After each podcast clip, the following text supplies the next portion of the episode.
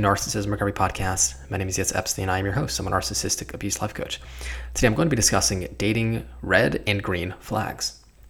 To begin, I'm going to go through some of the dating red flags for yourself, and then I'm going to go into the uh, red flags of potential partners, and then I'm going to go into green flags. Green flags is actually a term that I recently came across, which is essentially things we want to look for in a partner. Red flags are things we want to avoid. So I'm going to start with the red flags, uh, dating red flags for yourself. Some of the things you want to look out for within yourself before dating or while dating is if you have not healed from past trauma, if you are trying to soothe loneliness or soothe wounds of past trauma with a partner, then oftentimes that'll uh, distort your judgment. Oftentimes, cause us to commit to a relationship that we may uh, not be good for us and ultimately it may not be healthy long term. So you want to look out for wounds of childhood that have not been healed. Uh, also, that includes relationship wounds, uh, past breakups or heartbreak that have not been resolved. Uh, next, you want to identify if you are dating because you do not like being alone. So, if you are trying to soothe your loneliness through a relationship, ultimately that's a recipe for more loneliness because you cannot uh, heal that. You cannot, you have to sort of deal with your own loneliness and aloneness, uh, become whole by yourself. And so you're not, don't become codependent on other people uh, by entering into a relationship. Next, you want to make sure that you're not trying to complete yourself with another person. So if you feel fragmented or not whole, a lot of cultures, a lot of religions, a lot of people I met have this notion that you need another person to complete you. The answer is you do not need another person to complete you. You're whole. You are a masterpiece by yourself. So if you find yourself trying to be complete with another person, uh, then ultimately that will lead to uh, a distorted uh, or disruptive relationship, one that is usually codependent. You want to be mindful of your fear of intimacy. Uh, if you have a fear of intimacy, if you have intimacy wounds, uh, sort of avoidant, uh, clingy attachment style, you want to be mindful of that because we will ignore red flags because we want to just be safe with somebody or we'll run away from intimacy because we uh, are, are, scared of getting hurt again. So you want to just be mindful of your intimacy wounds and your fear of intimacy. Uh, you also want to be mindful of sexual shame. If you have sexual shame, you're trying to get into an intimate relationship, we'll create these elaborate defense mechanisms, often gaslight our partners or ourselves to deal with that shame. You want to be very mindful because at least if it's a sexual relationship, if it's an intimate relationship, uh, these wounds, these sexual shame wounds, will get uh, triggered and oftentimes cause chaos in the relationship. You want to be mindful of if you have an addiction. Uh, if you are addicted, if you have an addictive uh, style, if you have sort of an attachment, you're very attached to people, you have a sort of a fear-based consciousness, uh, and you have an addiction to people or to things, then often you will try to cling to partners to to heal, to soothe that. Uh, now, I will say like this: partners can actually be be influential in healing. Uh, so that's not an absolute. If you find yourself with a partner who's who's reflecting back to you patterns, and you can actually use that as a mirror to to notice your own behavior, that that's a growth partner. But ultimately, to uh, to use your partner to soothe your own loneliness or wounds is definitely something you want to avoid. Next, if you have a desire to uh, tour the world or to explore yourself or your own world, essentially without the responsibility of another person, then having another person in your world will oftentimes feel like a burden. So if you feel like being al- al- alone or single, uh, take the time to be single and enjoy that uh, because being in a relationship is a responsibility to another person. We want to make sure that that's actually something you are fully interested in. Next, if you're focused on your career, on making money, on financial freedom, then that is also something you want to focus on because that relationship is going to take your energy, your time, and that's not a bad thing. But ultimately, if you're focused on your career, make that a priority, uh, get that under wraps, and feel confident in it, and then take the step after that to find a relationship. But oftentimes, many people who are focused on their career, making money, creating a reputation, oftentimes their their relationships suffer because they're just their focus is not in it.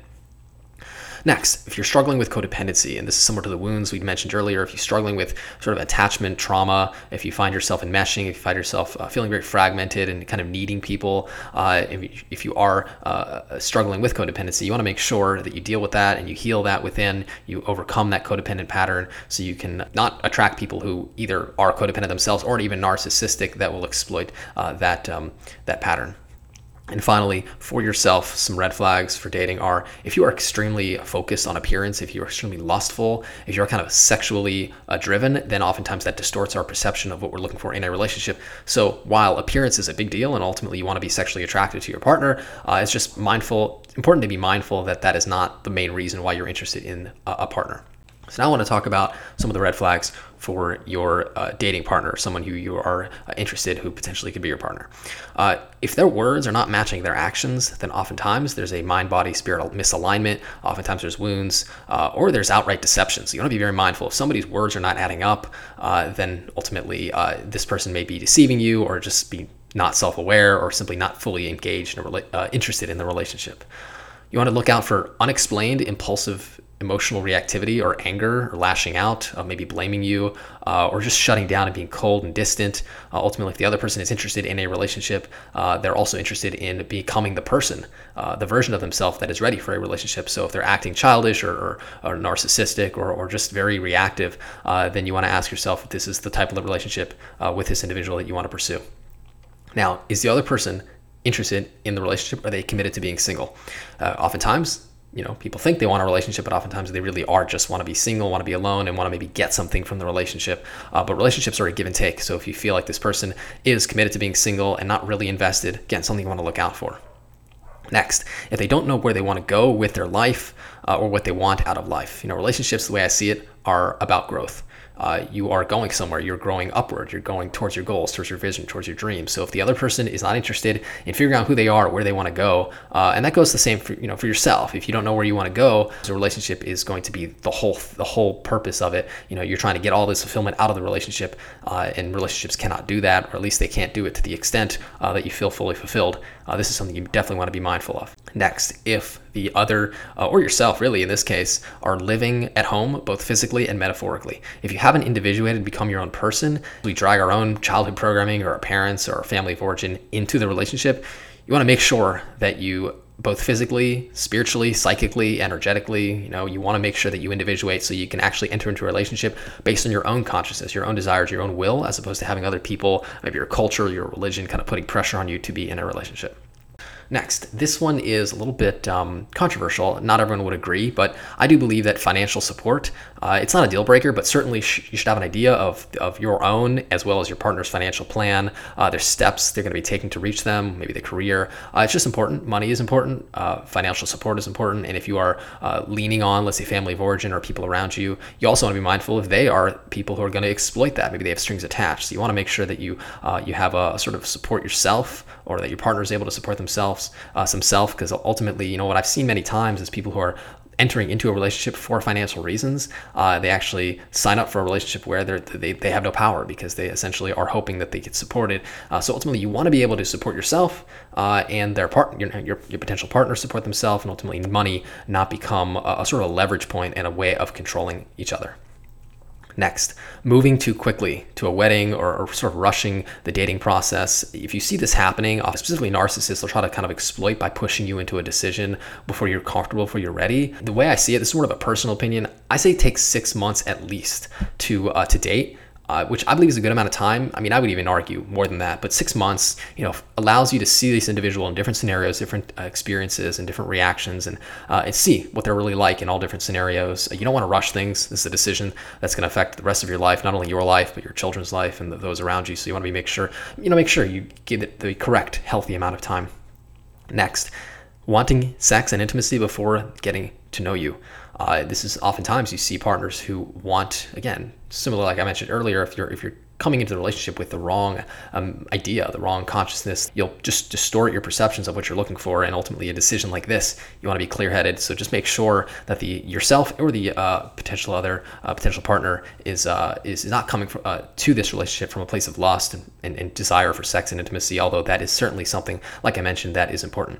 And finally, make sure that they are not narcissistic. If you are seeing narcissistic tendencies, if you are seeing that they are in fact selfish and self-entitled and just arrogant and narcissistic. Uh, this does not get better with time. This does not get better with more love. Uh, it actually gets worse. So you want to be very mindful of the other, other individual uh, being and acting this way. Now I'm going to go into the dating green flags. So when you see these things, uh, these are signs of someone who is committed, who's interested, who's healthy, and wants to connect and grow into your uh, full potential and uh, have a fulfilling, healthy relationship. For yourself, you want to make sure that you are whole and that you can be alone. Uh, this is something that is so vital because oftentimes, like I mentioned a little bit earlier, if we cannot be alone, then we cannot truly be whole and love in a a healthy way. Oftentimes, we're, we're loving from fear, we're clingy, uh, we're loving from a place of need as opposed to desire. Uh, you want to make sure that you want to share your life with another out of desire, but not out of fear of being alone. It's important to know who you are. Uh, take some time to uh, explore yourself and, and, get to understand who you are, what your needs are, what your desires are, uh, and ultimately where you want to go with your life. With this information, again, you'll know what you're looking for because you'll know who you are. So uh, the state of consciousness, the, the wholeness, the, the, the uh, healthy state of being that you are in. Ultimately, that sets the tone for the relationship you're going to have. So you want to make sure that you're solid inside, you're healthy, you're whole, and you're aligned mind, body, and spirit. You want to make sure for yourself that you want to give love and not just give to get. This is a subtle nuance, but we all have our selfish desires. But if you're going to a relationship and you just want to get and you're really giving to get love, maybe you were unloved early on or you have childhood wounds, again, that could be an issue. You want to make sure that it's reciprocal. You want to give, share the love and the life experiences that you have with someone who respects you uh, and ultimately will uh, reciprocate. You want to make sure that you want to grow as a person and not necessarily stay stagnant or like i mentioned earlier just have the relationship as a trophy or something to uh, prove your self-worth or to, uh, to to get all your fulfillment from. You know we all have our own life mission. So if you want to grow as a person and you want to have somebody who joins you on that uh, mission of growth and, and evolution and self-actualization this i believe is an extremely healthy consciousness to enter into a relationship and the one that uh, should be before you uh, are ready to commit to a relationship. And finally, for yourself, could you see yourself having a family with this individual? And this is sort of both for yourself and the other. Uh, do you guys feel that this is a relationship that will uh, thrive and that will uh, not be chaotic, not be dysfunctional, and will bring children in? Do you feel like this is a safe relationship and one that you will feel confident that the other individual will be a good parent, a good partner, so that you can create a home that is healthy, happy, and fulfilling? Finally, dating green flags for the other individual. You want to make sure that the other individual is responsible. Uh, are they punctual? Uh, are they healthy? Have they done the healing work? Ultimately, if you or your partner have not done the healing work, that'll get dragged right into the intimate relationship. You want to make sure that work is done beforehand. Uh, have either of you you know, cut ties with parents, uh, toxic parents, specifically narcissistic parents. And this, uh, like I said, it goes both ways. So uh, if there's still enmeshment, if there's still psychic cords, spiritual cords tying you back to your childhood programming, to your wounds, to your parents, your family of origin. You want to make sure those are cut beforehand. The other individual is confident and independent, has a independent sense of self. Uh, do they want to grow and become more than they are now? If they have empathy and compassion, uh, do they have a vision for their future, which includes you and your vision, and not just their again they committed to being single are they actually interested in expanding and having a relationship with you and all your dreams and goals and desires and your vision included are they flexible are they not rigid uh, in their life approach? Uh, are they ready to learn and expand like i said? Uh, are they open to new experiences and always expanding trying to grow as a person? And finally they do not need, you to fulfill their needs or to fill them up. They can fill them up by themselves. Again similar to what i was saying earlier but uh, so so important. Are they able to be single and be whole by themselves? If that's the case, then either of you are in a great position to to commit. So I hope this podcast gave some clarity as to what to look out for when it comes to relationships and dating. You know, I do believe strongly that so much heartbreak could be avoided if we were to pay attention to our intuition and not let the uh, the excitement or the the bliss or the sort of lustful feelings and sexual uh, tension to drive us into relationships that are terrible for us and that break us down and, and really keep us trapped. So uh, you want to be mindful of what to look out for, and I hope this podcast gave some clarity as to uh, what to uh, to see and look out for when it comes to dating. So if this is a struggle for you, if you're finding yourself dating and just falling for people who are narcissistic or just not uh, being able to overcome your past and heal your past traumas and, and finding that to be kind of hurting your dating life, please allow me to help you heal those wounds so you can enter into the uh, dating field, I guess you can say, with a healthy consciousness and one that'll attract somebody who is uh, similar to your inner state of being. Ultimately, we attract people based on our own inner health. So if you are healthy, then it is a lot easier to find someone who aligns with your uh, true self, with your health, and allows you to grow into your full potential. So please reach out. I offer a free 15 minute consultation. Uh, my email is info at yitzepstein.com. My phone, 818 210 6049. I want to thank you all so very much for joining me for today's episode. Until next time, all the very best.